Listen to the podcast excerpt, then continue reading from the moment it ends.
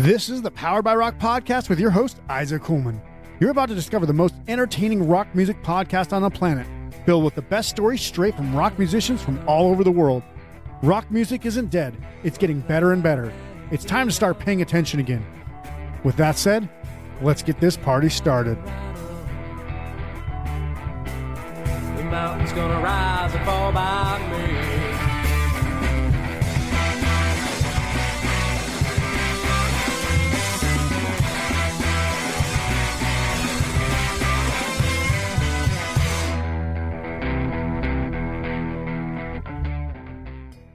Hello and welcome to the Power by Rock podcast. We're only speaking with Julien Robert of the Richmond, Virginia alt punk hardcore band Sleave today.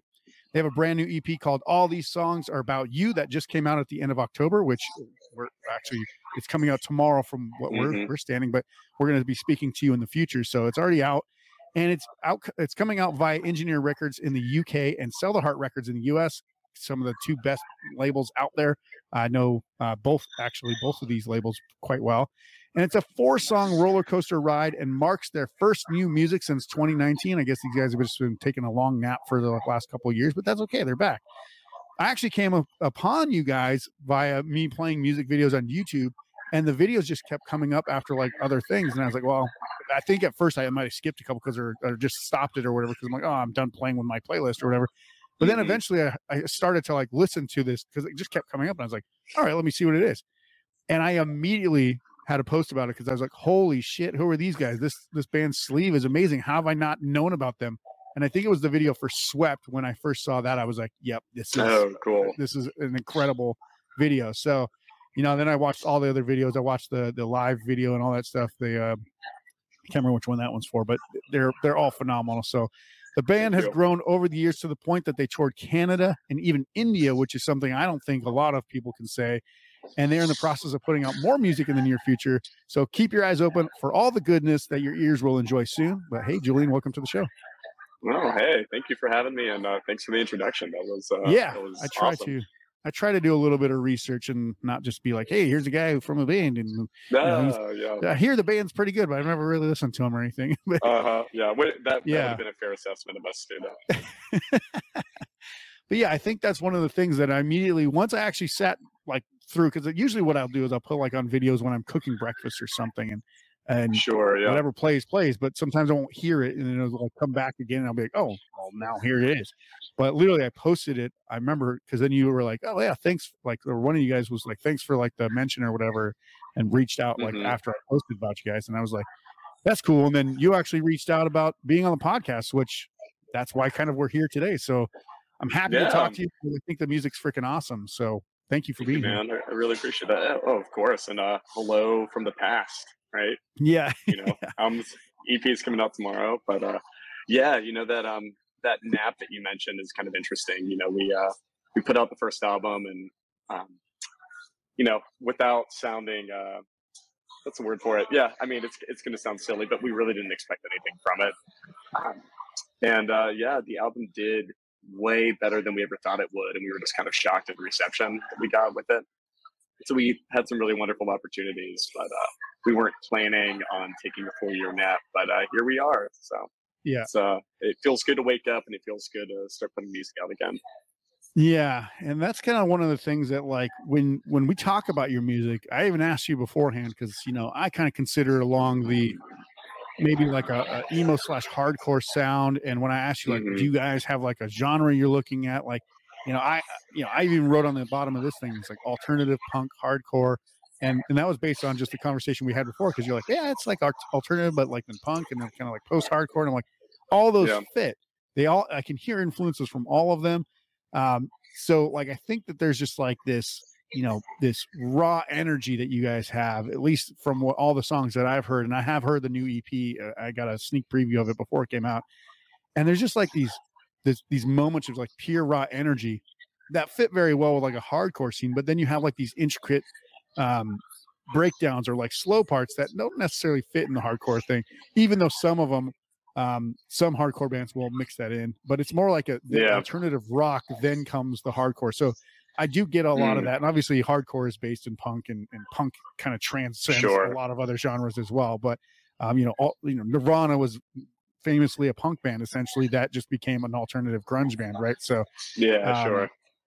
do you have like any sort of like kind of approach to the writing of the songs and do you have to like try to rein things in to kind of keep it at what you want or was it kind of like you said you don't really know what to expect and you just write what sounds good Yeah, I think that's it. Um, we all come from very different backgrounds, different influences musically. Um, you know, Charlie comes from a background where his favorite childhood band was um, Blue Oyster Cult, for example. Not Blue Oyster Cult. Wait, no, Jethro Tull. That's it. Oh, okay man. yeah that makes that Uh, makes yeah. sense i was gonna say blue oyster cult had a sense. couple hits but jethro tull yeah yeah, Jethro Tull was a huge influence on him as a child, and you know that led into so many other things. Um, for my part, I came from a, a dad who was um, from France originally, so he was into like all the kind of British new wavy bands. I grew up Sure. listening to New Order, Joy Division, The Cure, stuff like that. My mom was into classic rock, so we all just kind of brought our own influences into the project. And yeah, when we're writing, it's more just whatever sounds good.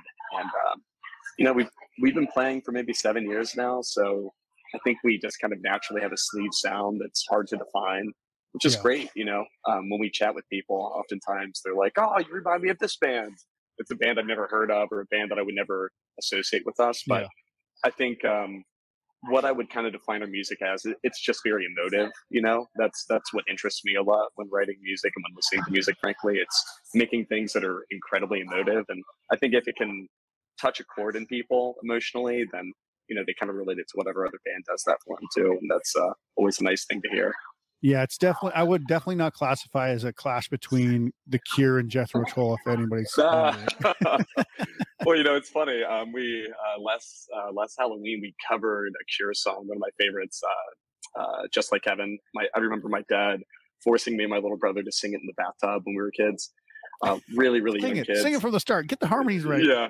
Oh my god, and he still does it sometimes. I'll go over there and he'll pull out the guitar and he's like, "Yeah, uh, just like heaven." I'm like, no, I don't want to fucking sing the song. But um, we covered it last Halloween, and you know, just I kind of fell in love with the song again. And on the new record, um, in escrow, that opening um, guitar, like lead guitar part, the lick, is very inspired by just like heaven and that kind of like era of uh, the Cure, the Cure guitar. So yeah yeah the influence is making its way into the band slowly but surely. Yeah. I mean, there's ton of like uh again, like just like for that whole last album. I mean, that last album uh, might honestly be one of my favorite albums of like the last 10 years. It's so good. Like, Oh, like every song is is fr- is freaking awesome. But It's kind of all over obviously the place. yeah, but I mean, again, when you're just like a, kind of an emerging band, that's the glorious part about it. There's nothing saying like you Mhm. have to sound like this, right? Like you can put out whatever the hell you want and be like, For this is sure. us. Like, what are you going to do about it? Like, this is the music we Well, and make. the, the hope is the hope is that you can maintain that, you know, that you don't let the expectations of others kind of define who you are as a musician or what you're writing. You know, I think we can get too caught up in what other people think about us instead of just Yeah. doing the thing that actually resonates with us deeply in the first place. Yeah, it always reminds me of Sugar Ray, and I, I'm probably a little. I, I, I gotta assume I'm 10 years older than you at least. But when Sugar Ray first released their album, they were like a speed metal band, but then they they recorded that song "Fly," which was like an Mm. absolute like California mellow, like surf chill vibe. And then every song and every album after that was uh, uh, like that instead of the speed speed metal band that they were before. And everybody's like, "What the hell?" Yeah. So yeah, that's you don't want to just like transform your band because of like one thing or what when somebody has like an idea of what you are. But yeah, that's Mhm. that's the idea is that you can keep making the music you want and then that happens to just become the thing that you're known for instead. For sure, and it ha- it has to be a very conscious thing, you know. After we put out the first record, and when when we saw how well the single "Homebound" did, you know, that was the thing that I think really Yep. just broke in a lot of other places. You know, there's this like almost an expectation or a pressure to like start writing "Homebound" again. Like, let's see how many homebounds we can write to you know keep the Yeah. fans engaged, and it, it's something that I think we all just have to very consciously resist because you know the the draw of you know popularity is something that can affect anyone and unless you're like conscious of the fact that that thing has a hook in you and is pulling you it's harder to resist Yeah. it and do what, it, what you actually want to do right Yeah, and then social media is just like a, a, a driving uh, tool that says just keep pumping out the same thing that works, and it's like no, I don't want to Yep. keep doing that. Like I For don't sure, want everything yeah. to be you know one homogenous sound. I want it to actually be different, 100%. have fun. Yeah, Yeah, but I mean that's kind of the interesting thing about playing in a band now too, right? It's there's this draw from social media that can, you know, enable you to be a DIY band that does things on your own terms and reaches an Yeah. audience you never would have reached 20, 30, 40 years ago, right? Or it can become this thing that defines you and forces you into a box that ends up making you hate what you're doing, right? Exactly. Yeah. And it, it'll do both at some point, I'm sure. And then you have to be Yeah. like, I'm going to oh, break Oh, the box. I'm going to get off social media, whatever. Oh man, I dream about the day. Hopefully, Sleave gets to a point where we have enough of a fan base where I can say, "All right, by social media, we're just gonna Yeah. be a band now." You know, Yeah, But exactly. Let's see if that day ever comes. That would be awesome. Um, so Mhm. as far as the actual writing process goes now, I know like you and Charlie have been kind of in this band together for a while. Obviously, you guys kind of started it. Uh, and then bringing, you know, the lineup's changed over the couple of years. You've had a, a, a, a, I think you had an original bass, then you have a new bassist, and now you have another guitar player. But do you guys go into the songs writing them together? Does somebody like put some of the the the, the bass stuff down, or do you guys actually collaborate on everything from the start? Yeah. Um, so generally speaking, it's been Charlie and me who's written pretty much everything, just us two. Um, the first album was certainly that way, and our bassist at the time, Sam, uh, was involved. But a lot of it was Charlie and I getting into the practice space early or going separately and kind of writing some of these songs. With the EP, I think it was the first time that from the jump we all got together at the beginning and started recording. So with our new guitarist uh, Olivier, from the start we started hearing lead riffs, and that kind of you know drove the sound in the direction we hadn't explored before. But yeah, for the first album, I'd say it was mostly Charlie and me um, at the beginning, and we brought Sam in.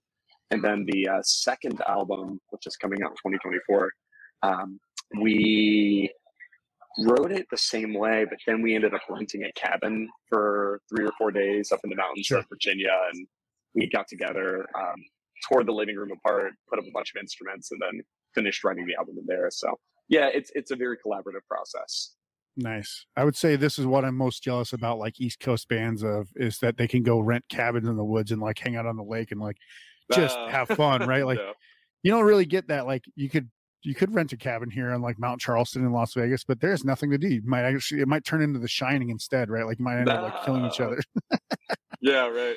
I mean, some But- look for that. I, I remember reading a story about Led Zeppelin, like renting some remote cabin in the middle of Wales, and all they did was sit around campfires and do psychedelics and drink a shitload. And they wrote, you know, Yeah. one of the records. I was like, that sounds awesome, you know. yeah. But um, yeah, being being on the East Coast is incredibly. Uh, I feel very fortunate having access to different kinds of nature, the beach, mountains, stuff like that, but also the ability to tour and hit some really cool cities um, pretty easily too. Yeah, and uh, it was funny because we we I didn't know, and and this is like a, a person who's been on the podcast recently was Pedro Aida from or Aida from Fire Sale, uh, Shot Clock, a bunch of other bands, Iron Roses, and he's also a producer. And he actually mixed, uh, produced, and basically mixed your guys's all your music so far. So Mhm. I reached out when I found that out. I was like, I didn't know you did like work with Sleave, and he was like, Yeah, they're awesome guys. I was like, That's crazy. I was like, He's like, Yeah, I've, I've pretty much recorded and, and produced all their stuff so far. I was like, So shout out to Pedro. Uh, you know, Huge shout out to Pedro. yeah, yeah. I wish he would have told me like, well, I'm not like he's gonna be like, Yeah, I've worked with every band that I've ever worked with, but it like the fact that like I've posted about Sleave before and, and posted about obviously the bands he's in, and neither of you guys knew that like I knew both of you somewhat a little bit. It was kind of Yeah. interesting and kind of it's like just like a small world, right? Um, Yeah, but it is a it's awesome to be able to speak to both of you guys because Richmond is, I, I would say there's not a lot of famous bands from Richmond, but there's a, a, a I would say there's a, a good rich rich uh, uh, scene there in Richmond. So yeah, Yeah, you know, uh, I guess it depends on the scene and it depends on the era too. You know, the Veil is a pretty big band. They came out of Richmond. We have Lamb of God, we have GWAR, and we have so many other bands that I'm, I'm- I'm, not. Jesus, I didn't even know they were from Richmond, but that's hilarious. Uh huh. Yeah, their uh, their practice space is not far from where I'm sitting right now. But um, that's hilarious. yeah, yeah, we ha- we definitely have a very rich scene, and you know, it being so close to DC, we've gotten so many of the awesome DC punk bands coming down here Yeah. since the '90s. But yeah, Pedro is an incredible person, a wonderful producer, gets the best drum sounds, which is obviously important to me out of uh, anyone I've ever heard. And um, talented musician. I've been recording with Pedro um, with other bands since I was 19 or 20 years old. Wow. Um, I went from recording drums in his kid's playroom, you know, there's just children's toys everywhere, to him actually building a detached studio that's absolutely beautiful. So yeah, he's uh, he's recorded all his stuff. Um, if you take a look at our Bandcamp, you'll see two releases that aren't on Spotify and Apple Music, and he recorded both of those. And it's amazing to see the progression from the 2016 EP where we didn't use a click track and we were just like figuring shit out to the most recent EP too. It's uh, Yeah. it's been quite a journey, and uh, we've been very lucky to have him along for the uh, for the ride. Yeah, that's awesome. So let's talk about the songs on the album because there's only four songs, uh, one of which is actually a re-recording of the original song off the first EP, Mhm. Gold. Uh, but let's start with non-emergency line because I think there's some. I mean, it's a short song. It's only like a minute and a half from memory, but it starts off with a quote from a ho- horror movie called The Driller Killer, which uh, obviously most people are not going to know about. Uh, I don't. Including have you seen the Have you seen the movie? Is that how you came upon it? Nope. Uh, I think we were just looking for royalty free samples online. Yeah. I, I was um, out of the country. I wasn't privy to this, but um, yeah, they just found a sample they really liked and chose it. I had no idea what movie it was from. so thank you Yeah. for enlightening me. Yeah, so the movie it, it's it and it, it's quite interesting because the quote itself is is something to the effect of like the painter's painting something and, and the, the the art teacher or whatever the instructor is essentially telling him he's an uninspired, passionless artist and Mhm. not he's not creating art anymore. He's basically just putting out what people kind of are already putting out or what people expect, right? So and that's how it makes it bad art. Um, did you guys use that because you were feeling like you were struggling to put out new music that was worthy of your previous work? Is that why that kind of line is in there? Not necessarily in regards to us. I think it's more. I think that sample kind of touched a chord with us and the way we feel about a lot of popular music coming out right now. Okay. And not not to say that we're talking shit about other bands necessarily, but there there is like this certain pressure to put out the same thing over and over and over again. So Yeah. it was more an observation than it was, you know, a personal uh, like a reflection of what we were going through at the time. Um, Yeah. but yeah, I mean that non-emergency, that song was um it came from the least uh interest it, it originated in the least interesting way possible, essentially. We had written three songs, we were in the studio and we're like, all right, we're recording an EP. It's like a three song EP doesn't seem like an EP. Let's record one more song. And so I just laid down a drum beat and then we built a song around it. And then the sample was just kind of the cherry on top. And I think it kind of makes it, you know, the sample really Yeah. sets the tone. And um, I'd say just that message about, you know, the general lack of inspiration in our scene, it, depending on where you look, and even the the times where you can struggle to find inspiration yourself is kind of a running theme throughout the album for sure. Yeah. Now I'm going to say you're going to have to watch The Driller Killer because uh, it's a terrible movie. It, it's it's known as like one of these horror. I'm kind of the same way. Like I think all horror movies are so bad they're funny, and so like it kind of makes Sure, in way. yeah. This is one of those types of movies. So like if you can actually watch it and sit through it and be like, okay, I'm I'm watching it for the irony and the comedy, then yeah, then you can enjoy it. But if you watch Yeah. it thinking like this is going to be a actually good movie, you're not going to enjoy it. Sure. Yeah, I'll definitely watch it now. But it's also kind of funny that a bad movie has such a great line. Like the, the sample Yeah. is awesome. You know, I absolutely I, I think it's it's great. But how funny is that that even something Yeah. that's so bad can have little nuggets of gold in it, you know? Exactly. I mean, there's there's quotable things in every bad movie. I, I will still still quote like ten quotes from like movies that nobody likes, and I'll be like, I love that movie. Like there, here's I quote that movie so often, I forget that I'm quoting that movie anymore, and I think it's just like something I Sure. say now.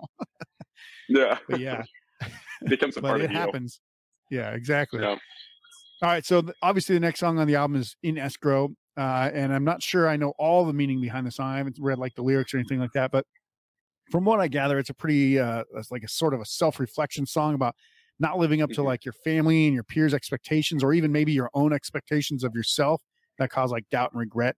Is that kind of what the the the the song is about? And there's is there some sort of autobiographical moments within this song about you know anybody in the band or just all you guys kind of thinking about that?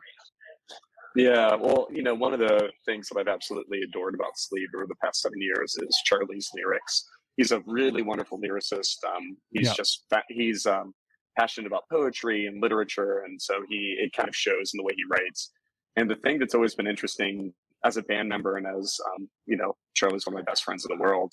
I still don't know what some of the songs are about, you know, and he, he kind of plays his cards very close to his chest in regards Yeah. to this is a, he'll say this is about a person in my life but he won't be specific or this is about an experience but yeah in escrow i think it could have autobiographical elements to it if i were making a guess but the thing that we really talked about a lot was you know the expectations of friends and family but also how you know there are times in life where you're on an upswing so many things are going well and then it takes one serious moment to kind of throw it all out of you know make you spin out, make you start questioning things, make you start feeling, you know, regret and guilt and so, so, so many emotions.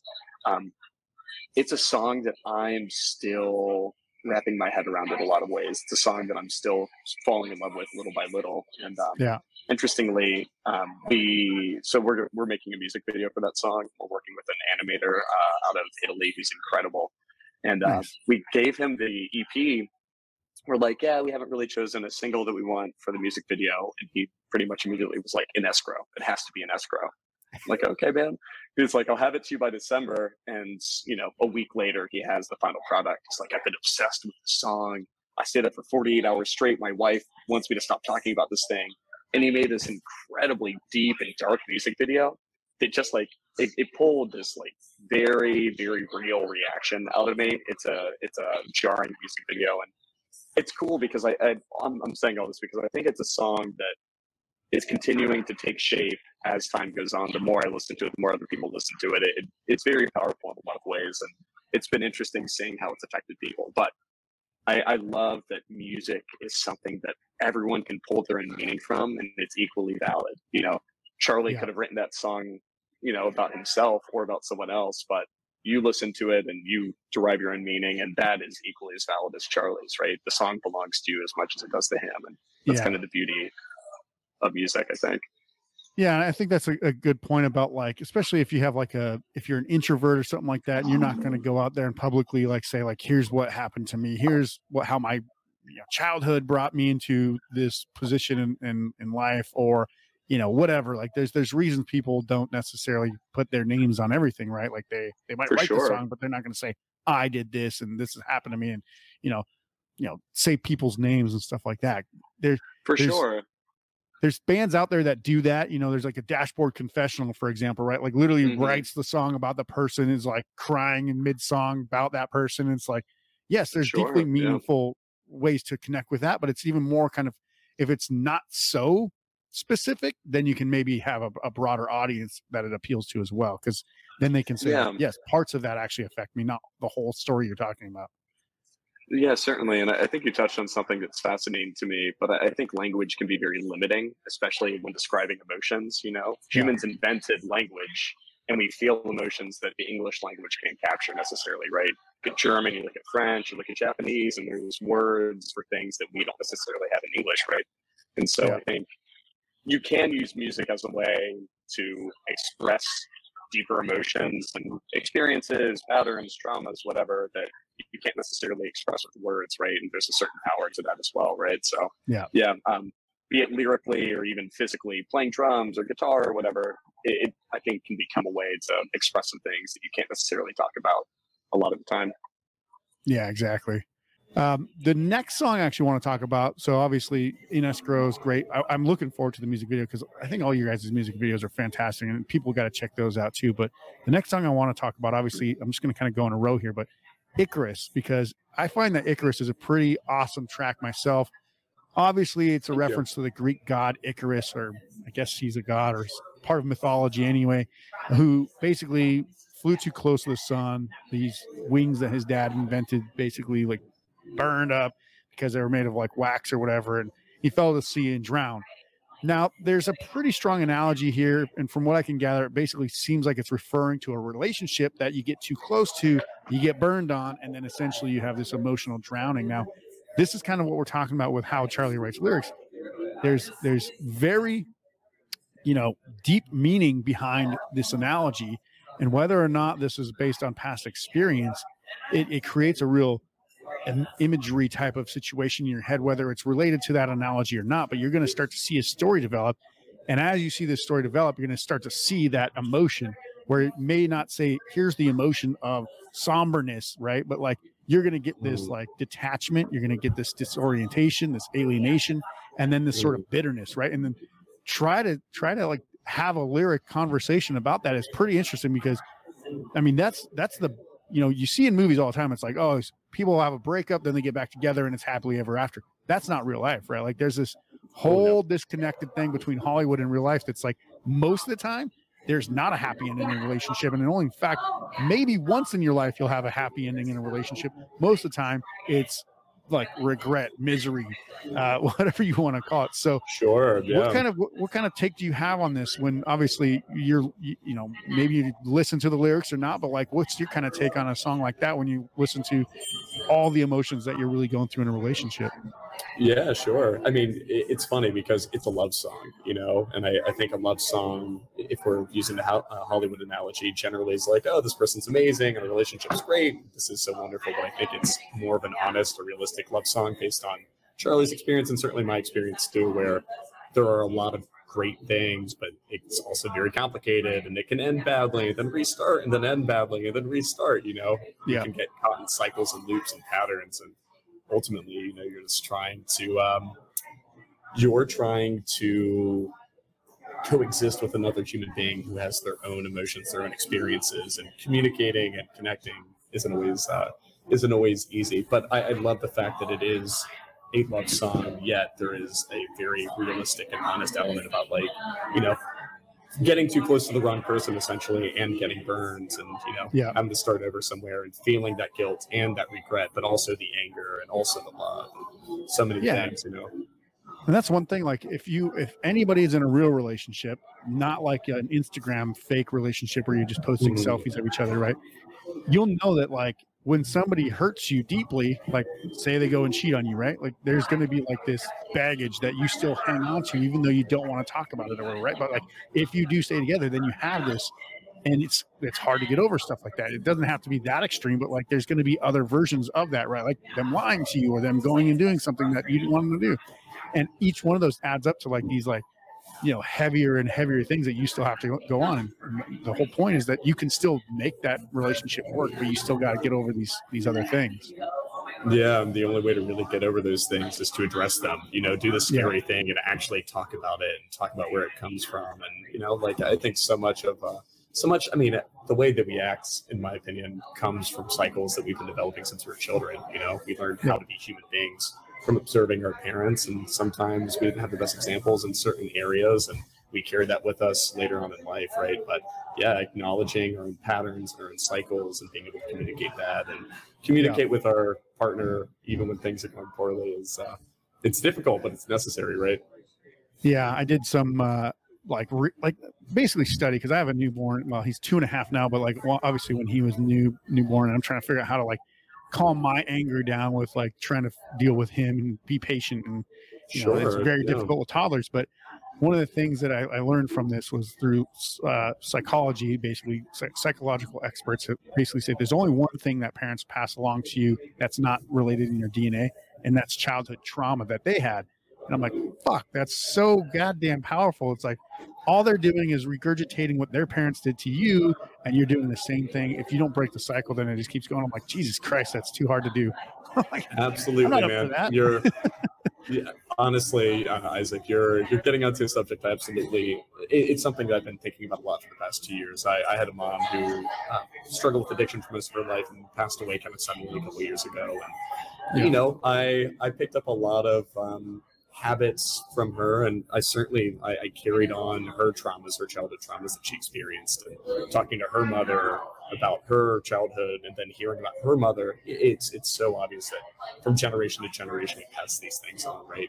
And Yeah. the idea of breaking the chain is so fascinating to me because it's possible, but it's incredibly hard and it takes a lot of Yeah. self awareness and soul searching and so many things, right? But uh, yeah, Yeah. it's um, it, it's a it's a fascinating subject, especially considering that to be the best parent possible. I I'm not a parent, but I would assume Yeah. it takes you being good to yourself, right? Knowing Yeah. how to take care of yourself. That way you can be the example for your child too, right? Yeah, and I will say, unless you are, unless you feel like you can find yourself to be incredibly patient and and keep an open mind about learning about stuff, it is very difficult to say you should go out and be a parent because there's there's so mm-hmm. many things that you can do wrong as a parent that even if you did everything right the one time you do something wrong that's the thing that's usually going to stick with that kid more than all the things that you do right which is crazy For sure. I mean, it's inevitable too. And instead of trying to avoid traumatizing children, I imagine the best thing to do is to just like give them the tools to face it, you know, and be Yeah. honest, like, hey, you, you were probably traumatized as a kid. Here's how you work through it. Here's how I've been working through my own shit, right? But Yeah. being human's weird, and it's for all of us to figure out on our own, you know. Yeah. But it's, It's it's, crazy when crazy. you meet people. Yeah, it is crazy. It's all it's all crazy. But you know, going back to music, that's the beauty of music too. It's a way of exploring this human condition in a way that humans have been doing for you know since we became human, right? Yep. As soon as we could figure out how to even like grunt in a way to help each other, we either use it in anger or we use it in sort of some sort of soothing way, right? It's like Sure. it's okay or don't do that. Yeah. hmm For sure. Yeah, yeah. All right. So the last song on the EP, and, and we could talk about we could we could ramble off on other subjects all the time, but let's get back to the music too. But uh, Sure. Yeah. the last song on the EP obviously is Gold, which is uh, you know a re remade version of the the first well not the first song but the first EP, the song Gold that the self-titled EP was. So what made you guys decide to re-release this song on this EP at this point? Yeah. Um, so that first EP we recorded, and we we absolutely still love and stand by all those songs. Um, at the time, I, I don't think our musicianship was where it is now. Obviously, seven years of playing together and develop as musicians and as bandmates. Um, but I think the big thing was we didn't record to a click track. I was Yeah. very stubborn when I was younger and just refused to do it for that first recording. And sure enough, it just I am a human Really? click track. I'm a drummer. yeah, right. Yeah. But um, yeah, once I once I kind of got over that and I started using click tracks and seeing the value in them, shortly thereafter, you know, the, the music, the quality of the music obviously changed. But um, to answer your question more directly, we were on tour in Canada um, with our friends Front Side from uh, Raleigh, North Carolina. If you haven't listened to it, you should. Fucking unbelievable. Um, and we were touring with some old friends of ours called the Crease Rule, who are a, uh pop punk band from uh, Toronto, or they're based out of uh, Toronto. But um, yeah, we um, we just decided to play the song for some reason. We we had been playing a lot of the same songs over and over, and we wanted to revisit um, Gold for some reason, and we were just immediately struck by how powerful it was live, especially having another guitarist at the time who were three piece. So it Yeah. didn't have as much of the depth and the grit that we got from having an extra guitarist. And we played it live, and just the way it felt, the reaction from the crowd, and the reaction from Frontside in particular, just made us realize like, uh, there's something here. We should try recording this and giving it the treatment that I think a song of that quality deserves without sounding too pretentious. You know, I, I think it's a great song, so I'm glad we Yeah. got a chance to give it a little love. You know, Yeah, and that's the thing. Like, you know, we were talking, you know, about you know when you release your first album or your first batch of songs, it's it's things that you've been working on for years to that point, or you know, two, three years or whatever, to get to that point to record it. Most bands then just go and say, okay, well, in order to keep this band going, we just need to keep releasing new music all the time, right? And then like they're really mm-hmm. just pumping out songs that aren't as meaningful as the first set of songs because it took three years to really flesh them out and they could drop Sure. songs they could choose the best ones i think a lot of a lot of you know times you're going to find something that you can relive and and make new or make better from something in the past like you know there's songs that i recorded when i was like 16 and i'm like fuck that might be one of my best songs that i've ever done but i was Yeah. 16 years old at the time. I didn't even know what the hell i was doing. So then like i could obviously go back and do that. I'm not a professional musician so i don't have to worry about that but I can see obviously how a lot of bands can say, look, this deserves to be kind of brought back because there is something about this song that we didn't quite discover yet. And then and Mhm. now we have. So yeah, it's, I think it's a really good song. It's a great way to end the EP too, because there's a lot of stuff on this EP for the four songs. I think it's only maybe like 15 minutes long or 14 minutes Mhm. long in total. But yeah, for those 14 15 minutes you're looking at like you know three songs of like epicness and then an, a kind of like an intro track of just like this is exactly why we're this is this is why this ep exists and then you get obviously this is going to parlay into a new album which comes out later uh, you know in 2024 which i think if anybody listens to Sleave you're going to be quite excited about that as well yeah, yeah. I hope so. I hope so. Yeah, uh, the EP is. Um, I, I appreciate your your take on it. It, it. it feels very epic in a way that it's just kind of unusual. You know, a short intro track, a, a one of my favorite songs we've written in escrow that you know halfway through totally changes um, the vibe. It just it, it Yeah. completely changes. Icarus, which is a very strange song for kind of a punk band to be playing, and then finishing off with a song we wrote in 2016. You know, it's uh, Yeah. it was a lot of fun, and it was it was great writing, kind of an experimental EP for lack of a better term, without any expectations, without any like, oh, we need to do this, you know. So I, I'm glad that we got the chance to do it. Yeah. So there's a a lot of times when bands release EPs, it's usually to kind of keep momentum. It's kind of to research some stuff.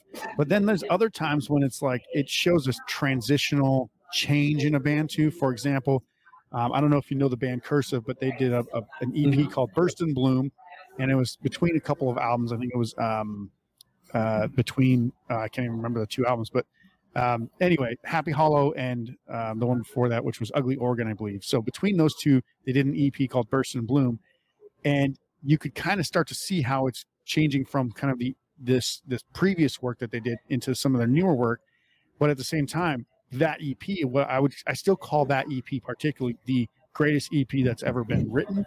Um, but Oh wow! a lot of people don't even know it exists. So I'm like, if you don't, if you want to see a good EP, go to Burst and Bloom by Cursive because that's phenomenal. It's like four or five songs. Ooh. I think it's considered the greatest EP of all time. But I kind of see that a little bit here, maybe with you guys. I don't know what the next album's got up its sleeve, but do you see that there's some sort of kind of transitional phase kind of going between the past stuff and kind of what you guys are moving towards? Yeah, absolutely. Um, that, so I, I will definitely check out that EP. I've only really listened to Ugly Organ, so Yeah. I, I'm I'm overdue for a little cursive listen. Yeah. But yeah, you know, funny enough, I, I do think the EP is a transition for us stylistically. You know, again, it's the first uh, body of work that we've written with our new guitarist, who was Yeah. a tremendous musician, great person, just immediately um, meshed with us. So I think everything that we write from here on out is going to be, uh, it's kind of going to be in that vein. But the interesting thing about it is we um, we recorded our second album going on two years ago now, I think. So it, it was kind of coming. We, we recorded it during COVID, right? Yeah. And uh, we were planning on putting it out at a certain time. We were recording music videos, and this kept getting delayed. And um, it's delayed to the point now where uh, we knew it wasn't going to come out until April of 2024 ish. We're working with a few record labels on it, including Engineer and Sell The Heart. Um, and we just didn't want to wait any longer to put something out. So we're like, let's just throw together an EP. Um, we wanted to re-record Gold. We had been jamming on Icarus and an Escrow, so we're like, let's record these songs so we have something. Yeah. And so it's kind of strange now. We're putting out music that feels like um, the natural direction for us. You know, it's what we're kind of transitioning into, but the body of work we're putting out afterwards comes from a different phase in our life. And not to say it doesn't represent us or it's not a progression from the first album, but it's very different stylistically. Yeah. There's no in escrow and there's no gold on the um, on the uh, album. You know, it's it's a Yeah. lot more. Um, it's just it's a very different direction. So it, it's going to be interesting to see how people resonate with the second album compared to the EP, and then it'll be interesting to see what LP three looks like whenever that ends up uh, coming into fruition. Yeah. Yeah. So I mean, I'm I'm obviously looking forward to you know the the new stuff. Um, you know the the fact that you guys are a four piece now and you can do a little bit more intricate stuff and, and you know play some solos and stuff like that. It's going to be interesting because the you know Charlie was already a really good guitar player, but he's limited by the fact that you can't really just keep doing like solos while you're trying to sing and like try to keep everything and do that. I mean, Yeah. there's there's certain guys out there that do it, and I'm like, I just don't. I mean, you're you're a freaking robot. I don't get what you're doing right now. This is physically impossible. But it does allow people to kind of stay in their lane and focus on what they actually want to do and be better at that instead of trying to be like, I want to be the best at guitar and the best at singing. It's like usually those two things don't align at the same time. Like you don't you don't For sure, yeah. yeah.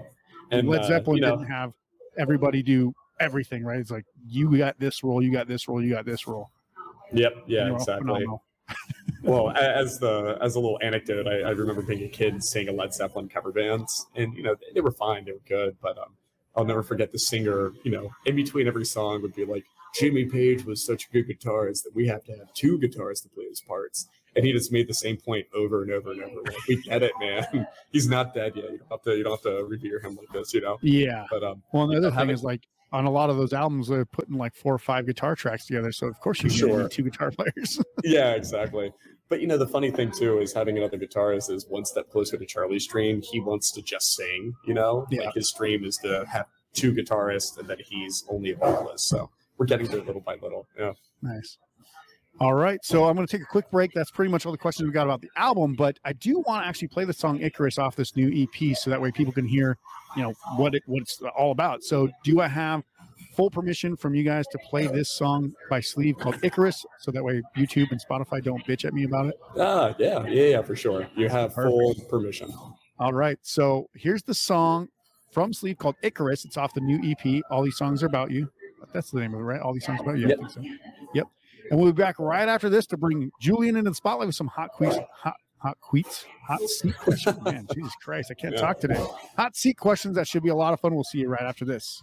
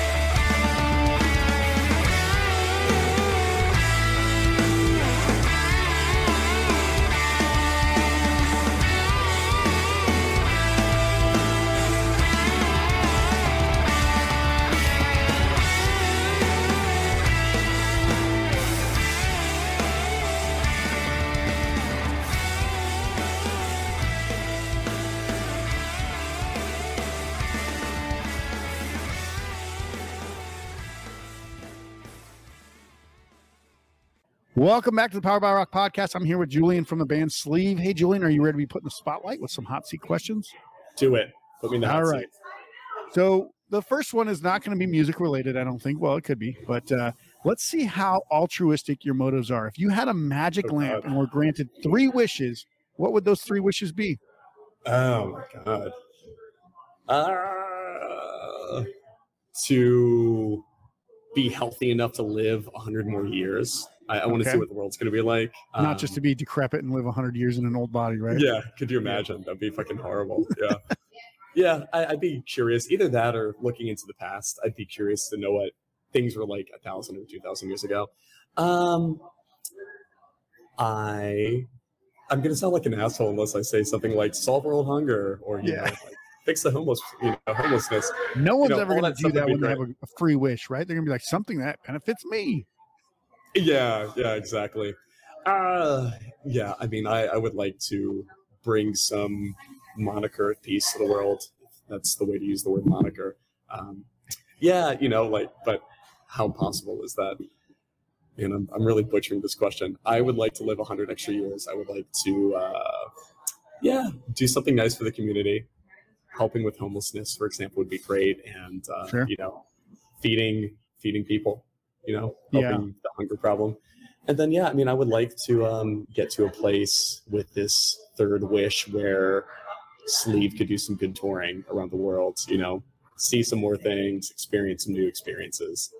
Man, Nice. I absolutely butchered my magic wish. And see, that's the issue, right? If, if I gave myself time to think about what what I would do with these wishes, I could probably do some sick things. But you know, you Yeah. start shooting off your wishes and you waste them. Yeah, exactly. That's the hot seat part, right? Like, oh man, I, I just Yeah. wished for everybody in in Richmond to be have a house, and it's like, well, now there's no homeless people, but now there's just a bunch of like trashed houses everywhere, and so everybody's property value goes down. It's like, oh, I didn't expect that to happen. Uh huh.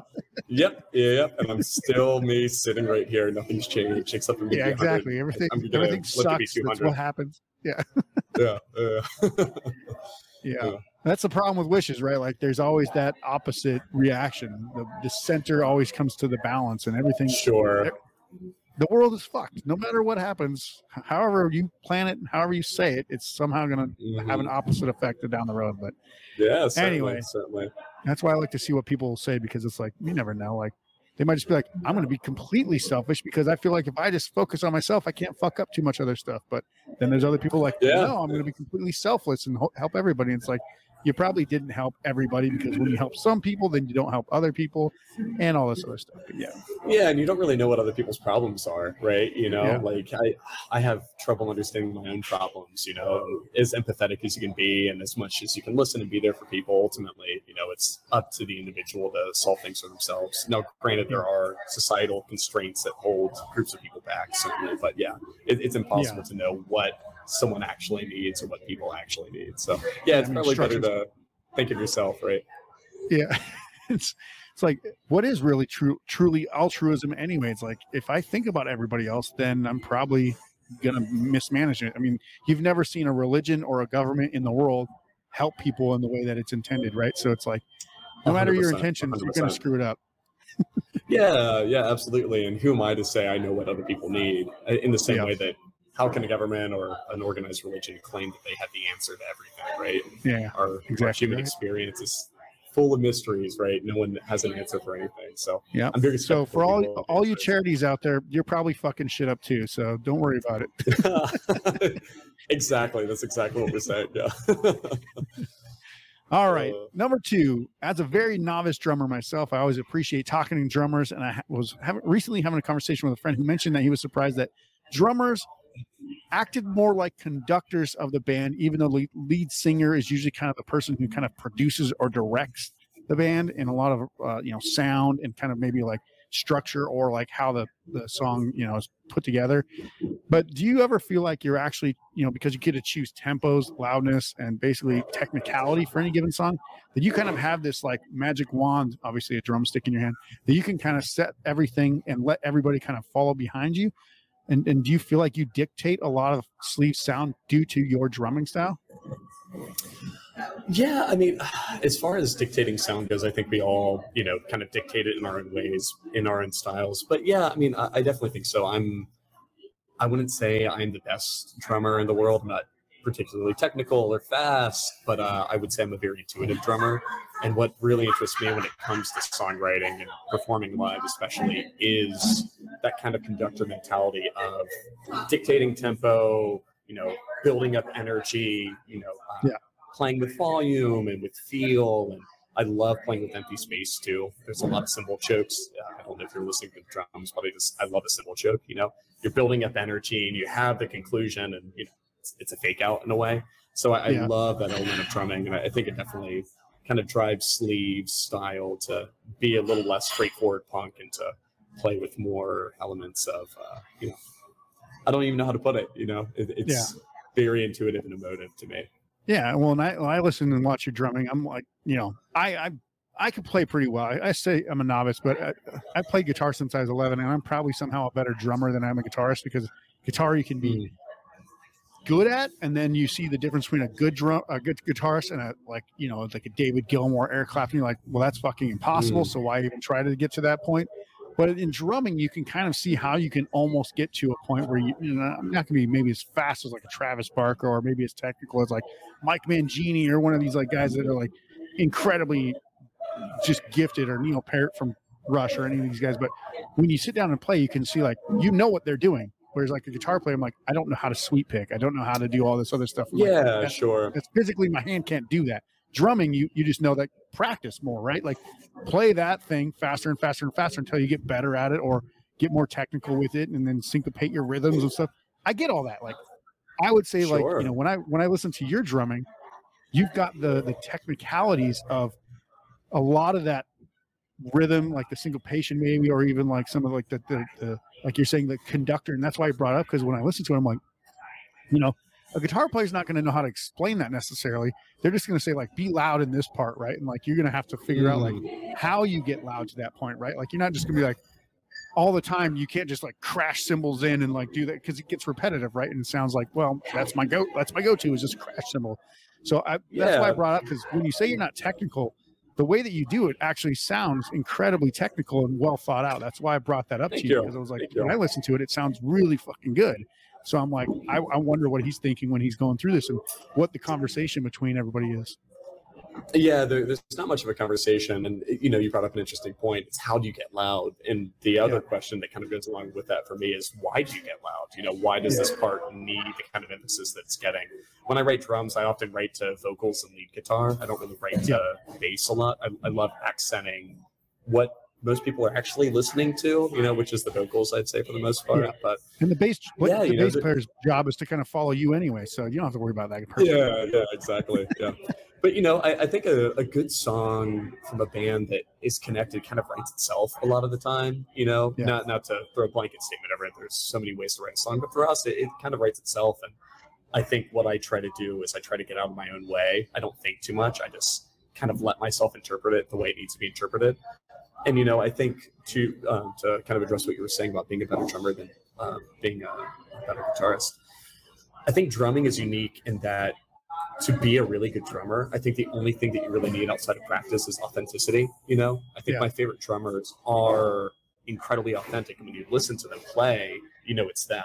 You know, a great example of that is Meg White from the White Stripes. Not a technically gifted drummer, but when you hear a White Stripes song, it's undeniably that that drummer, right? Yeah. And you know, I think that's what Jack White kind of wanted. He wanted a bad drummer to, you know, kind of like, you know, keep obscure basic rhythms going while he did whatever on guitar.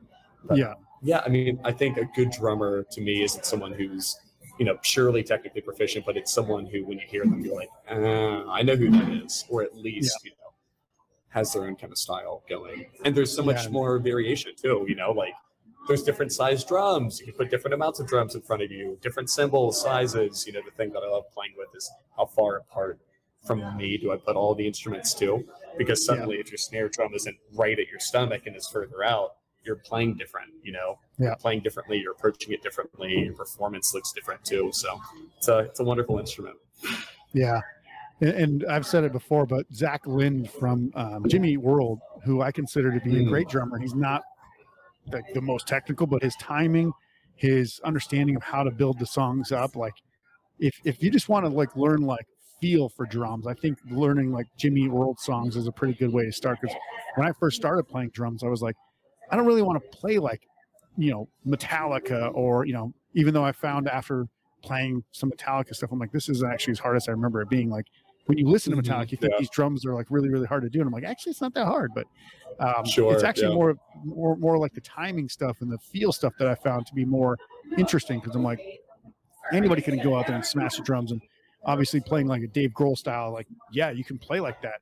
And there's a lot of people that just want to smash drums, and that's why most people start drumming. But when you start to get into the theory of like how it's supposed to make the song better and how it actually is, you know, kind of the conductor of the song, it, it, it becomes a lot more complicated. Yeah, and uh, you know, I, I love smashing drums. Anyone who's seen me play live knows I love smashing drums. But you know, I think that there is a time and a place to really fucking kick that ass. You know, like to Yeah. beat the shit out of them. And you know, it, I think you're you're kind of giving people permission to move a lot of the time. You Yeah. know, like people are moving based on the rhythm that you're laying down, right? And so if you know when to like really let the emotion show or really beat the shit out of the drums, then you you have more impact on the uh, listener a lot of the time. But Yeah, yeah, it's a, I agree. it's a lot of fun. Yeah. It's awesome. All right, question number three. So I've recently been been trying to determine my own personal like what were my own great influences on my personal music when I play. And even after years of Mm. playing pop punk songs, I really think that most of my main influences actually came from grunge and alternative bands, even though I don't Mm. naturally write those kinds of songs as easily.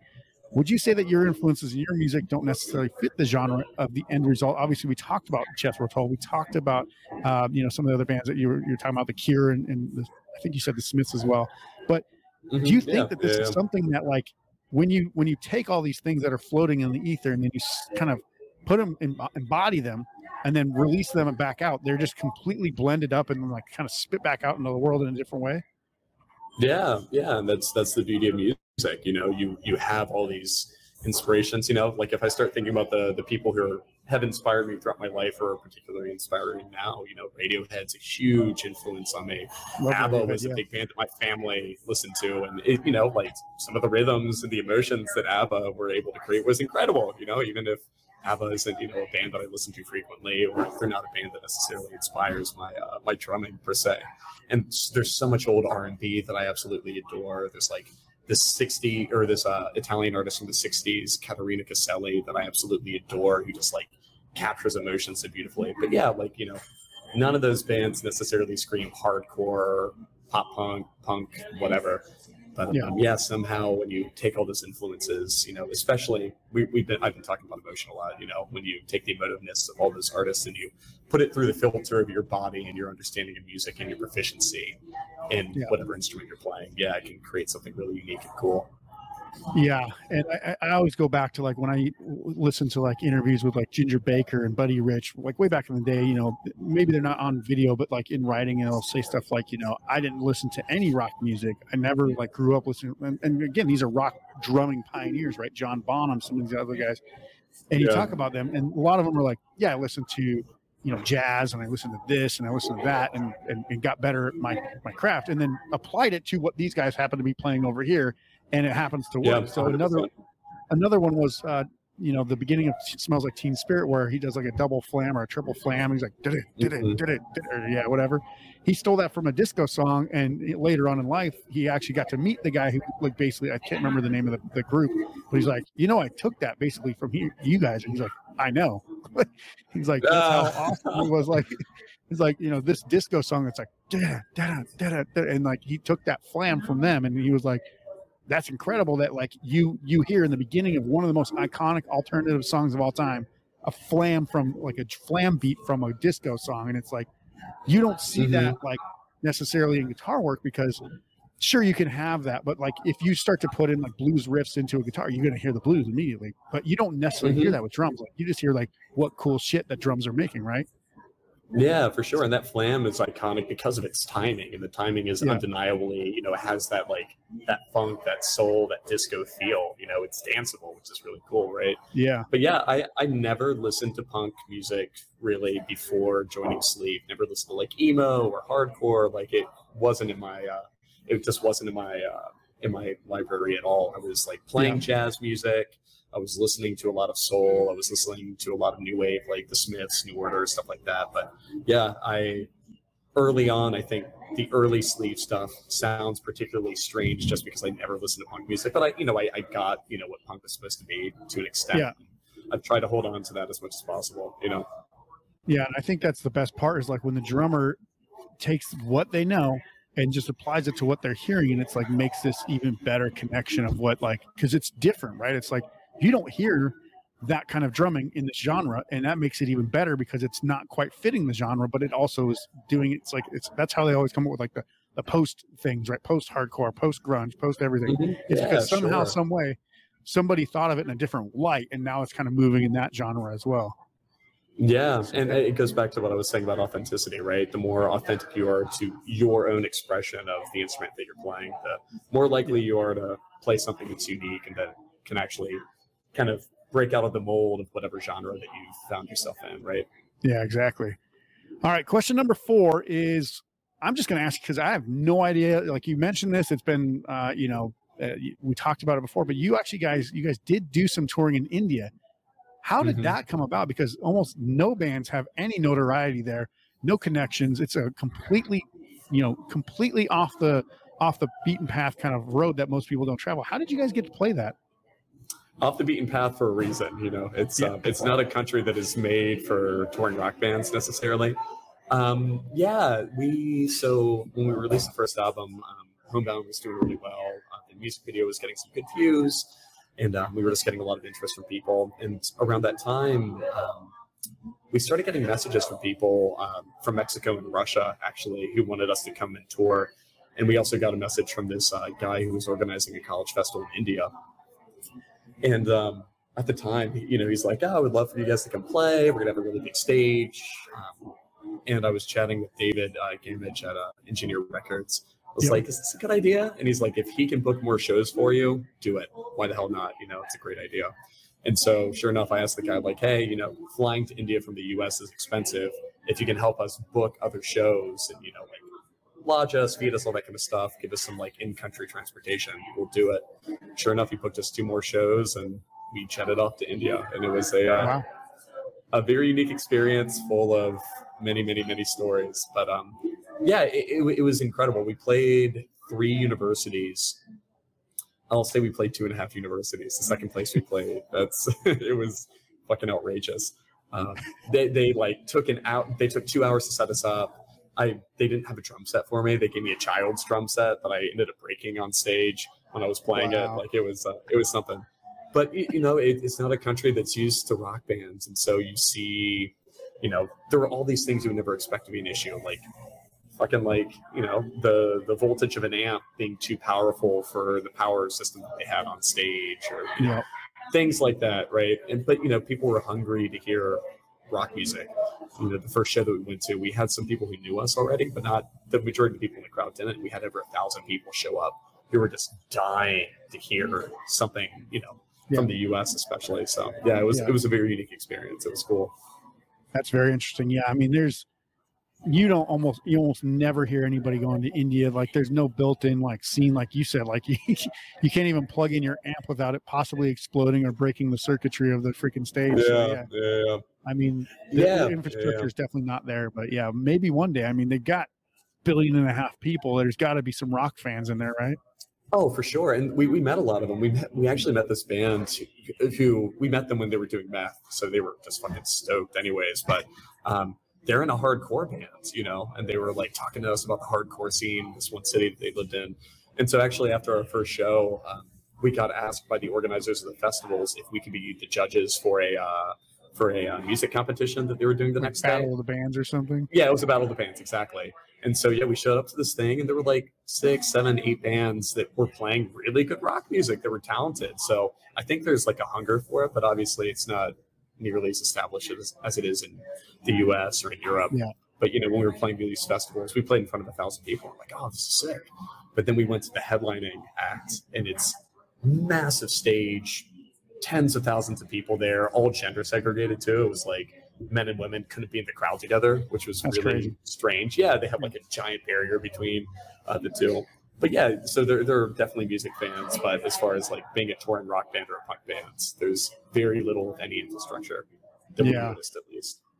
Yeah, that's a very interesting. The whole segregation obviously is a very interesting thing as well. I mean, obviously it will, it will dampen down sexual assault cases in the U.S. if they ever did that. But I mean, there's not like it's not like a crazy rampant thing necessarily in every concert or anything. But yeah, I mean, just the just the concepts of like how music, like when you think back to like the 50s when it started emerging kind of in the U.S., like you know, screaming women, Beatles, Chuck Berry, all these guys bringing it out to to the mass audience, and like the public's reaction to rock music was like, shut it off, like don't let this Mhm. happen, right? Like, We can't let these hips gyrate too much, man. yeah, exactly. It's like don't put that on TV. That'll that'll send everybody into hysteria. It's like, what are you talking about? Like, people know how to manage their own emotions pretty well, but yeah, uh, yeah, one of those things that like you know when governments or when when organizers just don't trust the audience to like act right it's like well then they're going to act up right then they're going to do the opposite of what you they're going to be what you want them don't want them to be so yeah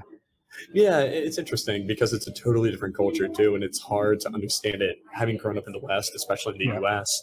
But you know, having traveled a fair amount, not not a ton, but a decent amount, especially in some countries, some developing countries, you start noticing that culturally there are very, very different expectations. And you know, the kids at that school thought nothing of it; they thought it was totally normal. They they were down to you know like have the governing body of the uh, university tell them what to do but you know like depending on where you are I, I think from what i kind of experienced and what i heard india is kind of a country of conformity in a lot of ways Yeah. as is china as is a lot of other places right? So you just kind of accept what authority is telling you. But in the west we have this you know this history and this culture of like no fuck authority. Like come on Yeah. fuck government you know? Well So i'll, I'll say especially in china i've been to china a few times and if you break the law you could just disappear. Like they've disappeared public Mhm. officials. Like you're like generals of the army go missing. You're like if that's the consequence maybe people in the us would be like well maybe i'm not going to go protest today or whatever it's like yeah yeah it's yeah gonna for be a sure lot different conversation Well, you know, I, I think I, I imagine a country like China would look at the way we do things in the U.S. and there would be a kind of a fear-based response to it too. Like you let people do what? You let people riot and protest. You know, like like I, I said earlier, I'm, I'm you know half French, and when you see the protests that are going on in Paris, and I've, I've been there for some of them. I didn't Yeah. participate, but I was like in the city. It looks like you're walking through a war zone. You know, Yeah. things are on fire, burnt out. It's like in a country with so many people, especially where the government has so much more control over the population, like I think any any semblance of giving them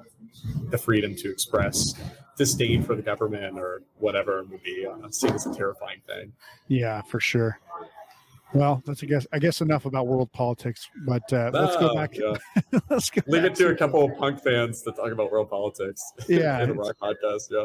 it's pretty it's pretty interesting that the the conversations that's why i like to ask weird questions because you get very unique perspectives on the entire you know entire spectrum of the human experience which is why i love doing this podcast so much but Yeah, and I think it's it's smart of you to do it because I think it's the, the spectrum of the human experience that makes you a musician. You know, it, it all fuels the music and the music fuels everything else too. It's a, a holistic thing, right? You- yeah i mean if you just listen to the music of everybody and don't understand the backstories or like their ideology you kind of miss out on a lot of what that music's trying to tell you anyway because like you might just let it flow through you and like you're just listening to the beat or hearing the chorus and like yeah i can dance to this but it's like very good uh, very good um, example of this is on social media you know I, I saw i think it was tom morello posted about this that um, some far right wing guy was like you know, because he posted like, you know, he's going to a, a, a- a protest about this thing, and some guy, Mm. some right wing guy, a conservative guy, posted in the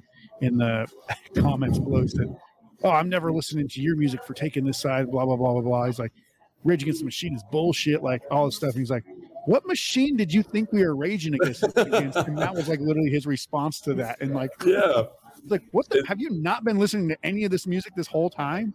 Yeah. They, they have not hidden their uh, their intentions from the from Yeah. day one. You know, That- Yeah. that's really funny. Yeah. But it's just like I don't understand how you could be that like completely oblivious to a band. Like, are you just literally not paying? Nirvana had a song. Uh, he's the one who likes all our pretty songs. He likes to sing along, but he knows not what it means, right? Like, these are things that they're saying to you. Like, stop being a fucking douchebag. Listen to our lyrics and be on our side. Don't just like sit there and regurgitate our lyrics and think you're some badass somewhere. It's like this is pointless. Yeah. Well, I mean, that, that's kind of the funny thing, right? You, you have the people who actually care and the people who don't and just listen to it for, you know, whatever, for the Yeah. music, for the lyrics to be a badass. And ultimately, you can't control it.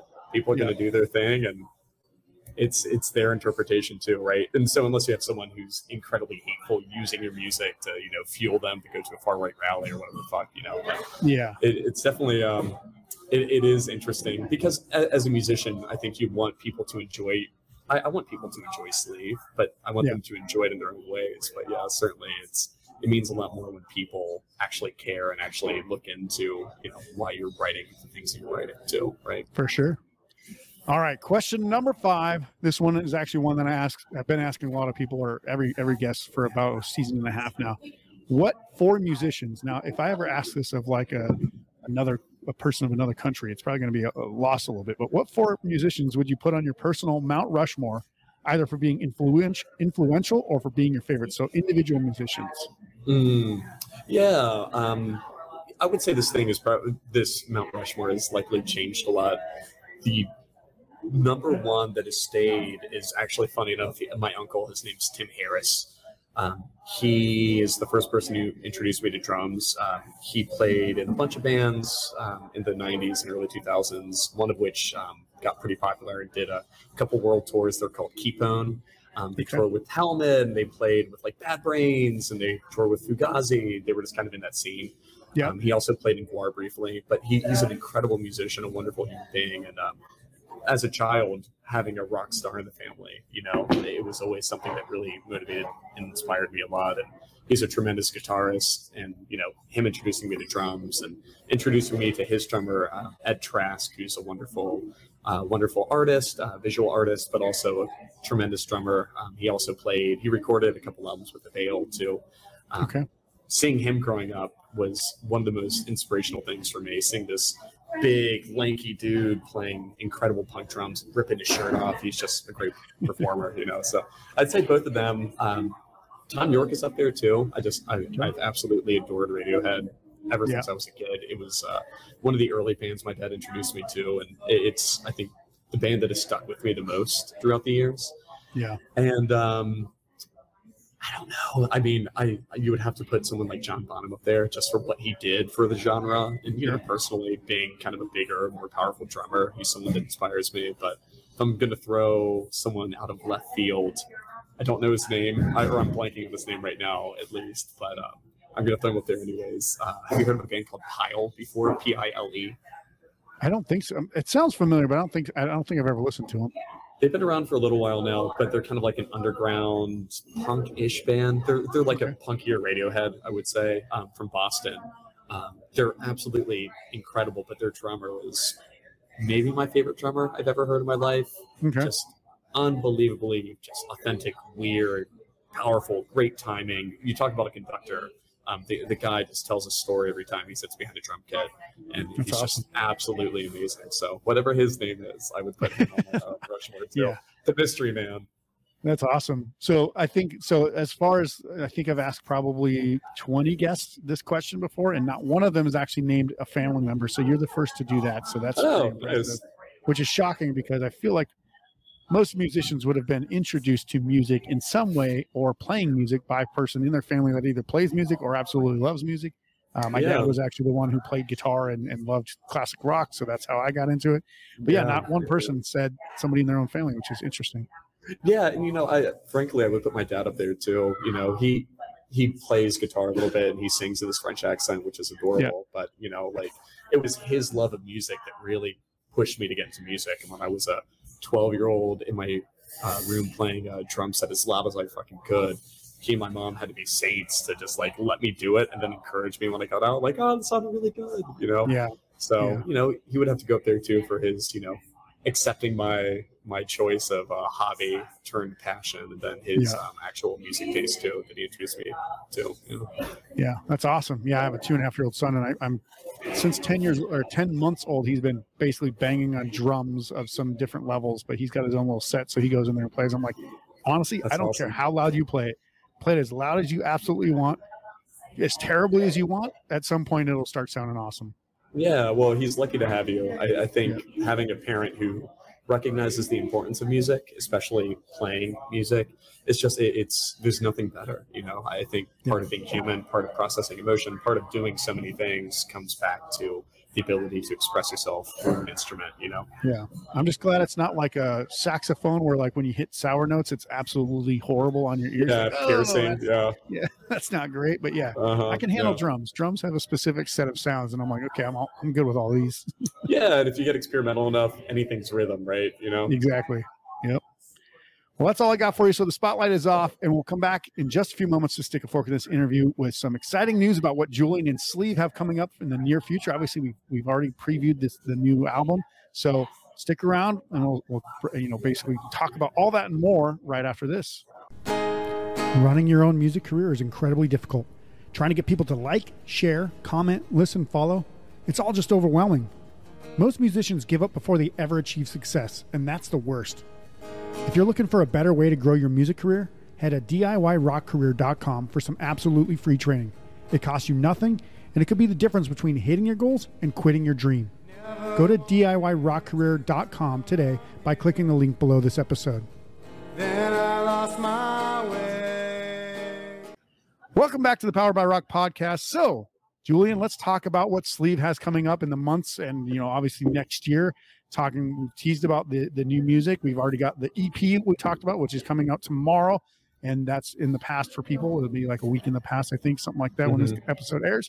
But make sure to check out the EP. But also, you have other stuff coming up. So let's talk about what you guys also have coming up. Yeah, so all these songs are about you. It's likely out now. It- it is definitely out now. Um, Yeah. it's coming out tomorrow for us when we're recording this podcast. So I'm very excited to uh, finally get some new music out there. I'm excited to see what people think. Um, but yeah, otherwise, we have some tentative shows and tours in the uh, works right now, specifically a tour of Europe um, in the summer that I'm really looking forward to. We're working with some really great bands who are on um, Engineer Records to kind of plan a DIY tour of Europe. Um, but yeah, so April, I'll say tentatively April of 2024, LP2 will come out. Um, it's been in the works for a long time. We have some great singles, some great music videos for it, and uh, we're going to be working with Engineer Records, Sell the Heart Records, and then a couple more labels. We have a label in France uh, called Sleepy Dog, um, a label in Germany called Gunner Records, and then a label in Brazil called Fuck It All, who we're going to be working with too, pressing some vinyl. So it's it's going to be a really cool experience, and I'm, I'm looking forward to Those are some those big names too. too. So like Engineer, Gunner, and, and Sell the Heart. I mean, they're all Yeah. indie indie labels, but they're well known across like you know the artists and and and kind of independent music fan bases, right? Like these are some of the Mhm. big names that if you're looking to be on an independent label somewhere, I would highly recommend all of those. I've never heard of Sleepy Dog, but I don't know any record labels in France, so that's the first time. Sleepy Dog is a tiny, tiny record label in the north of France in a um, little town called Boulogne-sur-Mer. It's uh, it's it's absolutely tiny, but he's so nice. And I mean, the best thing about working with these labels, especially Engineer, who we've known for a long time, and Andy at Sell the Heart is the exact same way. They're just incredibly kind, down to earth people, always willing to have a conversation. We text back and forth all the time. They, they just want the band to be successful, and you know, indie labels don't really get much out of the out of these deals anymore except you know just the i think the fulfillment of knowing that a band that they like is finding success and doing the thing that they love so Yeah. yeah there's um Make a little bit of tiny money and then help the band that they love to get to the next level. Yeah. yeah and as a band it makes you want to do more for people like that you know the hope is for them not only to break even but to make a little money and you know it just it makes the uh, process really enjoyable for everyone involved Yeah, exactly. I mean, obviously, we've got an album, an EP, and a tour. Now, you also said you have a music video coming out for um, one of the songs there in Oh. escrow, right? So, yep when is that actually I going to come that out? Do you know? We haven't uh, we haven't uh, decided on a date yet. It will likely be mid November. So Okay. depending on when this comes out, that could be the next big thing. I'm incredibly excited about it. Um, we're working with a artist that I mentioned earlier um, from Italy called Nespi. Um, his Instagram handle, if anyone wants to check him out, is Nespi Five Euro. Um, incredibly talented person. Um, has done some really great work for other big bands. Uh, Viagra Boys, if you've heard of them before, Pile, Uh, I yep. mentioned earlier, Deerhoof but um, wonderful animator. Fell in love with an escrow, which was really flattering, and it just he, he did an absolutely amazing job on the music video. It's uh, very dark music video. I think it's darker than anything I would have ever kind of expected to release under his sleeve. But you know, I, I think it's um, an accurate representation of the song from his point of view, and that's what I absolutely love about it. You know, he put his own Yeah. interpretation and spin on it, and it makes you feel things. So I, I hope people Nice. enjoy it. That's going to be exciting. I'm, I'm very much looking forward to that. I mean, obviously, when you work with bands like Viagra Boys, who I, I think it was Josh Homme from from Queens of Stone Age, so that's like his new favorite band. They're touring with them, uh, or they did tour with them. Me and my friends Mhm. actually have conversations about Viagra Boys. Like, are these guys actually good? They they sound good, but then like some of the stuff I'm yeah. like not like don't like so much. But yeah, it's like one of those bands that like is intriguing. So it's it's always good when you're kind of mentioned in that breath. It's like they're not just your standard rock band. They're not going out there and doing the same shit that everybody else is doing. So they're doing No, doing they're something doing on their own sparks a con- terms. conversation. Yeah, Yeah, for sure. That whole scene right now in Europe, the post-punk scene in Europe is amazing. Between them, Yep. and IDLES, and Fontaines D.C., there's just so many killer bands coming out of Europe Yeah. right now that are all kind of in that circle. So yeah, it's exciting. It's a great It's time to funny be a music fan. when I had a conversation with Tim Kasher from Cursive, he mentioned Fontaines D.C. as one of his favorite bands. So I was like, that's interesting. I haven't gotten into them. I'm Yeah. like, I still can't really get my Oh my man. ear to them, but yeah, it's an interesting whole Have thing. you listened yeah. to their most recent album? Uh, I think uh, so. It was like 2021 or It's the something. one that's all red. Yeah, think so. 2021, 2022. Um, Yeah. yeah, I absolutely love them too. Um, they're they're in my I'd say like top ten favorite bands at the moment. Um, Yeah. really, really talented. But yeah, I, I feel like with so much music, you have to hear it at the right time. You know. I know. There- And there are times I, I, I guarantee you, if I would have heard like, uh, you know, In Rainbows by Radiohead, had not knowing anything about Radiohead and just played that album through, I'd been like, eh, the first time, right? But then if you like listen Mm-hmm. to it 10 more times, you're like, oh, this shit is amazing. Cause like I love Radiohead, but I probably wouldn't have got through a Radiohead album if I like just like put it on Spotify and like, oh, I heard of this band and I want to see what they sound like. Be like, I don't think I'll come back to absolutely. that. Yeah. yeah, yeah, yeah. That's a funny thing. And with an album like In Rainbows too, it changes every single time you listen to it. You know. Yeah. I, I, I would say it's probably my favorite album, which is such a cop out, but it's just it's it's perfect in my mind. You know, like Yeah. I think every song has been my favorite song at a certain point in my life, you know, and it, I, to me that's a sign of a killer record where you know you Yeah. can't pick one favorite song and it just kind of shifts all the time and There's definitely something about.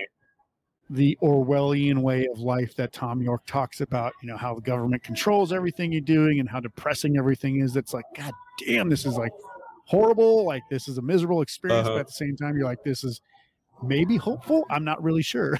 it's just like this Yeah, genetic, like, disposition to being, you know, happy or something. But yeah, Well, that that's the that's the beauty of his art in particular. He can make you feel Yeah. despair and love and hope and so many things at once, and that's Yeah. I think a wonderful thing to strive for. And to me, obviously, I'm not comparing this to Radiohead or Thom Yorke, but In Escrow is kind of doing that a little bit, in my opinion. You know, it's Yeah. it is a song that is dark and despairing, but there is a certain element of like resilience and hope involved in it too. So that's or Yeah. that's the goal at least. We'll see if people actually pick up on that.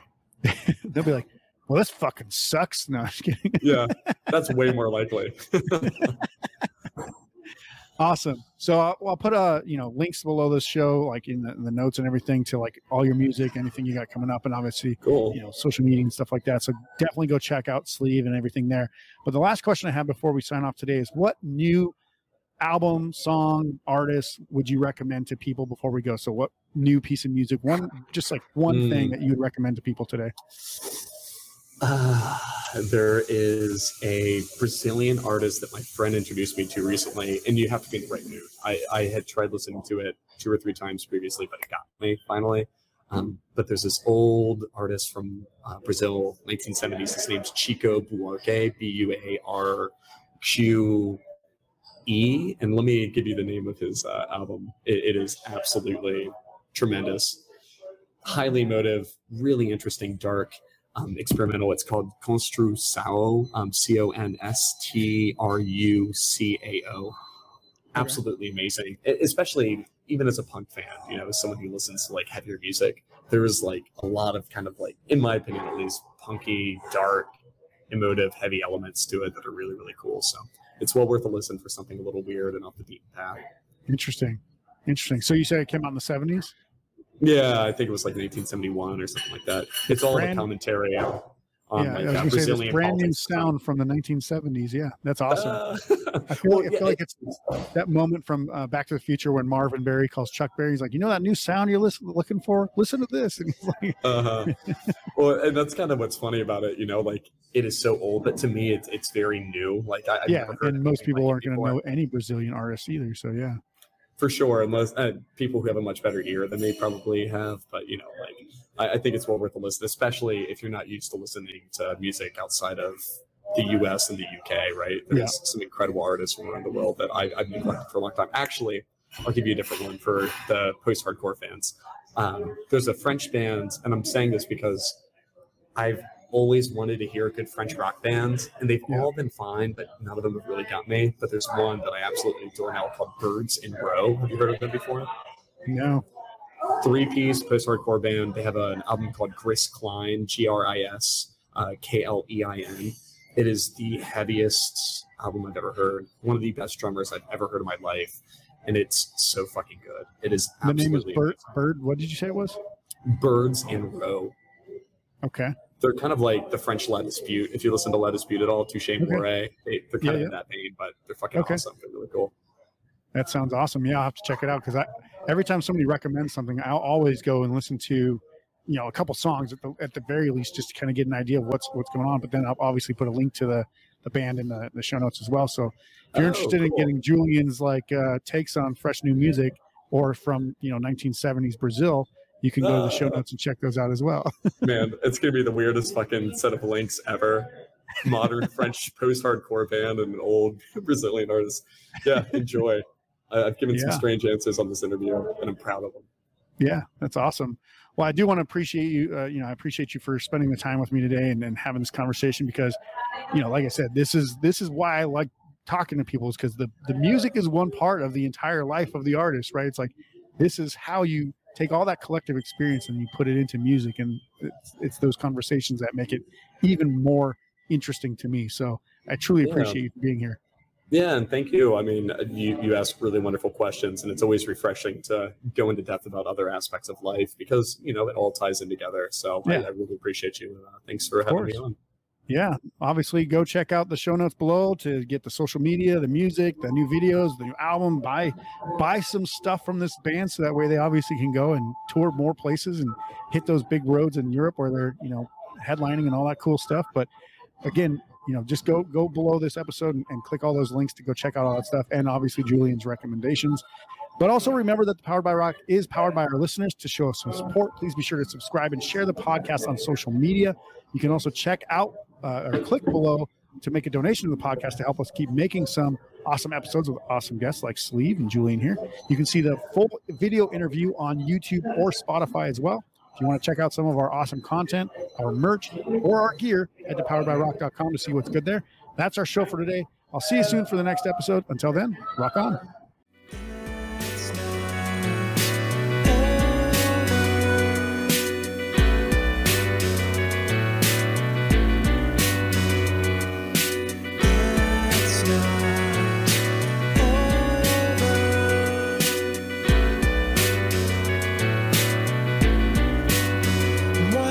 supposed